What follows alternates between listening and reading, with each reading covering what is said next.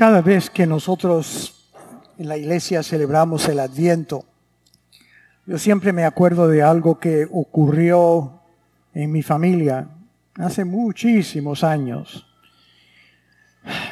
Mi hermana, yo tengo, yo tengo un hermano menor que se llama Fernando. Yo tengo 73. Mi hermano tiene 71 y mi hermana tiene 67. Ella, cuando era chica, un teenager, le querían dar a una prima nuestra un regalo, una sorpresa. Y le compraron una blusita preciosa, una blusa preciosa. Entonces un grupo de ellas se, reunió para empaquetar el regalo y decidieron hacerla trabajar un poco. Entonces compraron como cinco o seis cajas, una más chica de la otra. Y entonces la blusa, como era de tela fina, se podía meter en una cajita chiquitica. Entonces pusieron esa cajita y pusieron esa cajita dentro de otra cajita y esa dentro y dentro y dentro hasta que tenían una cajona grandota, seis cajas. Iban a hacer que mi prima trabajara para descubrir el regalo. Era una blusita, no me acuerdo bien, pero era algo que ella había querido. Pues estaban tan entusiasmadas en darle la sorpresa a mi prima y que cada cajita fue totalmente ah, forrada, preciosa, el paquete estaba decorado precioso y estaban tan entusiasmados en las decoraciones que cuando terminaron, sin darse cuenta, se, les olvidó poner la blusa dentro. Y claro que cuando mi prima abrió la última caja, ¿y qué le pasó a la blusa? Que se habían olvidado que todavía la tenían guardada en el closet. Eso para mí siempre ha sido un, emblema de lo que pasa muchas veces con las celebraciones. ¿Sabes? Te ocupas de las decoraciones, te estás excited, tú sabes por todo lo que estás haciendo, pero hay veces que se te olvida la cosa principal. Entonces, yo quiero que nosotros nos demos cuenta que eso es lo que la iglesia nos está tratando de comunicar. Miren, hermanos, la vida está compuesta de dos aspectos. Uno es el aspecto de qué larga o corta será la vida. Algunos de nosotros tendremos vidas largas, otros no. Hay personas que mueren como niños. ¿Por qué? Yo no sé. Eso es una cosa que es un misterio de Dios y yo no sé. Pero no solo la vida tiene el aspecto temporal, tiene también el aspecto de profundidad. Yo he visto a personas que han vivido mucho tiempo, pero no tienen ninguna profundidad son personas totalmente superficiales. ¿eh? una persona superficial. Entonces, ¿qué, ¿qué, quiere decir? Nosotros podemos entender el aspecto temporal, como la línea, pero el aspecto de la vida de profundidad, ¿qué determina la profundidad? Y lo que determina la profundidad no es el tiempo. El tiempo, yo he conocido a personas ya mayores, mayores de edad, que han sido superficiales, super superficiales, que no tenían ninguna profundidad en nada. Se pasaban su vida entreteniéndose y nunca reflexionaban sobre lo que quiere decir la vida. Nunca iban más profundo. Entonces, lo que la iglesia nos está diciendo es que lo que importa no es cuánto tiempo tú vivas. Lo que importa es el nivel de profundidad que puedas llegar a tener sobre la vida. El sentido de qué quiere decir la vida y qué quiere decir, que, cuál es la vida que vale la pena vivir. ¿Cuál es la vida que vale la pena vivir? ¿Sabes una cosa? Eso, esa frase para mí, vale la pena. Si paras a pensar en eso, la vida, y ustedes que son jóvenes no van a entender esto muy bien, pero cuanto más viejo tú eres, más te das cuenta que la vida tiene un aspecto de sufrimiento bastante, bastante profundo. Todo el ser humano sufre. Entonces, las personas que no se dan cuenta, las personas que tratan siempre de huir, huir para no tener que pensar. Y hay varios métodos de huir, tú sabes. Hay personas que se emborrachan y que viven emborrachados. ¿Para qué? porque no quieren estar presentes a su propia superficialidad. No quieren estar presentes a los problemas de la vida y enfrentarse. No tienen la profundidad. Entonces lo que hacen es se entretienen. Oye la palabra, ustedes que a, mí me encanta el origen de las palabras. Oye la palabra entretener. Entretener. Es como si estás aquí y aquí y no quieres escoger, así que estás siempre entretenido. Nunca caes. ¿Por qué? Porque eso te causaría mucha, mucho momento de, reflexionar y te da miedo. Entonces, ¿qué estás pasando? Que siempre estás entretenido. Estás en el aire, divertido. Nota, eh, te, saca del camino. Eso es lo que quiere decir divertir. ¿eh? Entonces, hay personas así, que todo lo que quieren hacer es divertir, entretener, para no tener que pensar. Porque cuando no piensas, no tienes que profundizar. No tienes que profundizar. Eso mucha gente no solo toma, otros usan drogas. Yo tengo un amigo, mm, lo conozco, que se pasa la vida eh, marihuanado. Se levanta por la mañana y se antes de, durante el día y por la noche. ¿Y por qué? Porque lo mantiene anestetizado. No tiene que pensar. El pobre es una de las personas más superficiales que yo conozco. Nunca se me olvidará. Hay un anuncio que, que yo vi en la televisión hace varios años. Son dos hombres que ya se les ve que están en sus cuarenta y pico o cincuenta y pico y están sentados uno enfrente del otro al lado de una ventana que está abierta. Y entonces el hombre primero tiene un cigarro de marihuana y hace, yo no sé por qué, yo no sé por qué la gente piensa que la marihuana te perjudica. Porque yo he estado fumando, y le da el cigarrillo al otro, yo he estado fumando marihuana por 30 años y no me ha hecho nada. Y el otro sí, yo también, yo no sé por qué lo hace.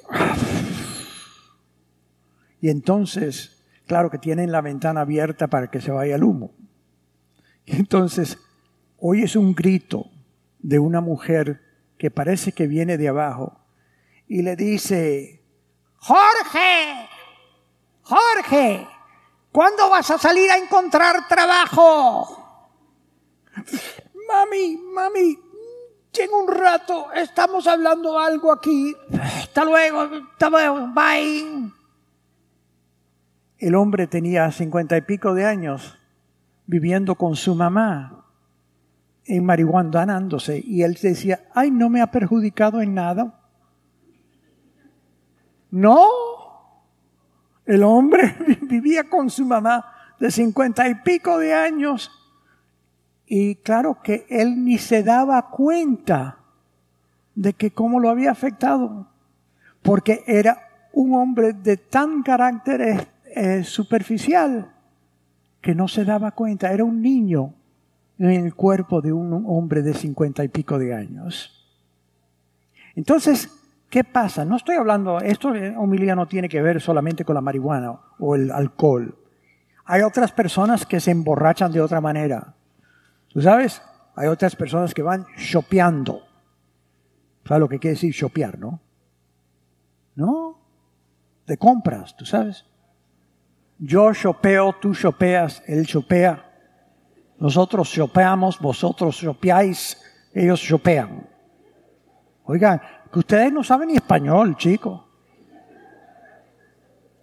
Pero hay personas que se emborrachan shopeando. ¿Ok? Hay personas que todo lo que quieren es el sexo, sexeando. ¿Sabes? Eh, hay personas que trabajar. ¿Por qué? Porque se ilusionan que tienen que tener más y más, más, más, más dinero. Pero todo lo que hacen es trabajar. Nunca piensan, nunca profundizan. Entonces, todas esas cosas son maneras de dormirte a ti mismo. No sé si lo notaron en la segunda lectura, que estar dormido espiritualmente es básicamente de alguna manera estar anestetizado contra la profundidad. Estás de alguna manera entretenido, tenido en entre. Entonces, las personas esas, mira, siempre nunca se me olvida lo que dijo Sócrates, el filósofo griego, que la vida que no es examinada no vale la pena vivirla. No vale la pena vivirla. ¿Por qué? Porque es como si fuera un lago grandísimo de profundidad de dos pulgadas. Parece grande, pero no tiene nada. No tiene ninguna profundidad. Entonces el adviento, hermanos, es el momento en que la iglesia, la tradición cristiana te está diciendo, mira, nosotros queremos llegar al 25, al día de la Navidad, pero en el día de las 25, ¿qué vas a celebrar? Ay, padre, voy a celebrar que me dieron una, un tostador nuevo. ¿Ya? ¿Okay?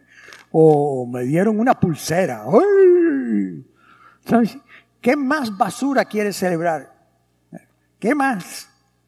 Hay un dicho que dice, el que tenga más amontonado cuando se muera, gana. No, vas a tener todas esas cosas amontonadas y te vas a morir y vas a ir desnudo. Tu cuerpo se va a podrir. Bueno, si te visten está bien, pero no va a estar. Vas a, el cuerpo se te va a podrir de todas maneras y no te va a llevar nada. Entonces, ¿qué tú quieres vivir? Tú quieres llegar a tu, al final de tu vida pensando, bueno, ¿y para qué fue mi vida? ¿Qué hice? ¿Qué hice que valió la pena? ¿Por qué la vida, la gente, el mundo está mejor? Porque yo estuve aquí. Tú fuiste una influencia buena tú profundizaste, ayudaste a otras personas. ¿Cómo va a estar tu relación con Dios? Miren, hermanos, nosotros no sabemos cuándo viene Jesucristo. Eso de que la gente, la gente habla del rapto. Hermanos, eso es una, eso, no es enseñanza cristiana. Eso es, eh, bueno, es, algunos cristianos lo tienen. Pero eso no es lo que Cristo quiere que nos enfoquemos, porque las personas que piensan en el rapto es que eh, interpretan, por ejemplo, el, el, Evangelio, que una persona va a estar haciendo esto y se, otra se lleva y el otro. Entonces interpretan que hay dos hombres y uno va a salir para arriba con Jesucristo y Jesucristo va a decir, aquí te agarro, chico, aquí te agarro. Eso, eso no es el punto. El punto, eso es una imagen. ¿Para qué? Para recordar que van a que las decisiones tuyas van a tener consecuencias. Si tú decides vivir una vida totalmente superficial, cuando llegues al momento de que te vas a morir, vas a morirte y no vas a saber por qué viviste. La gente, mucha gente que yo he visto, y yo he sido cura ya 47 años, no, 47, 45. Mucha gente que yo he visto cuando se está muriendo, están mirando y casi es como si los ojos le estuvieran, estuvieran diciendo, ¿por qué? ¿Por qué? Yo no creo que están preguntando el por qué están muriendo.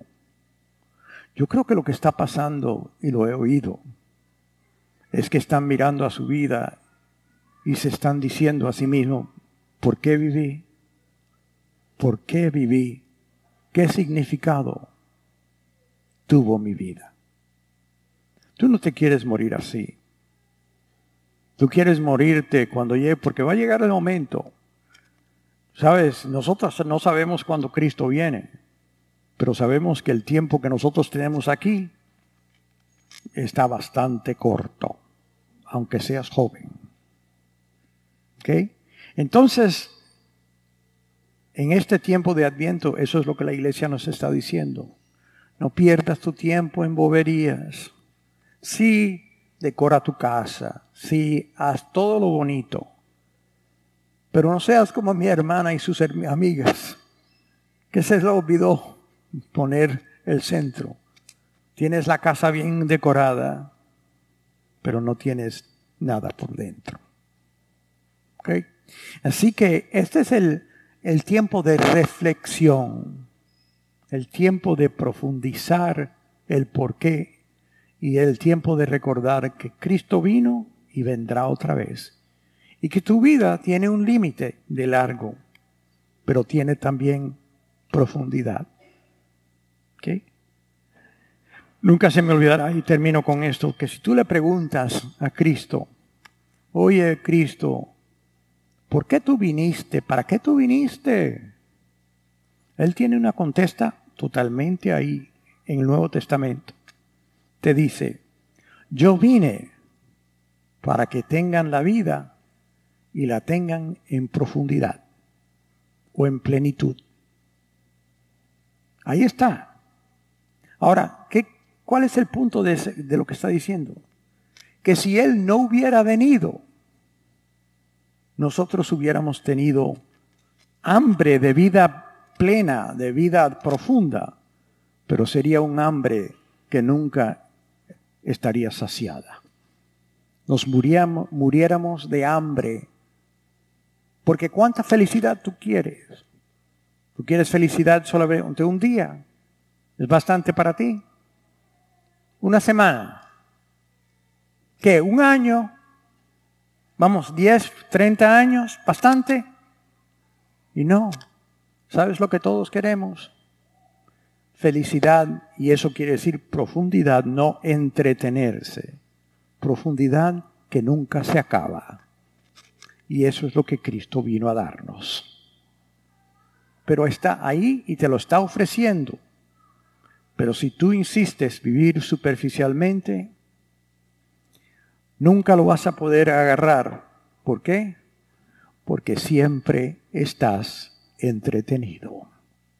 Nunca profundizaste. Porque Él no te da cosas superficiales.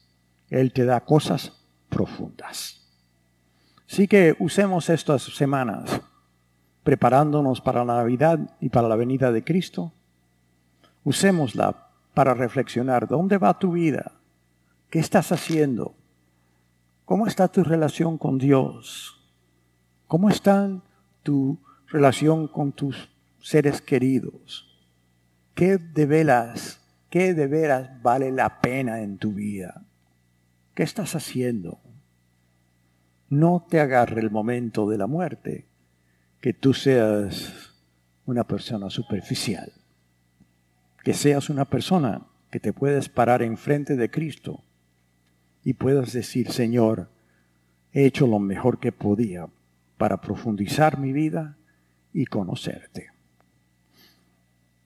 Que Dios los bendiga.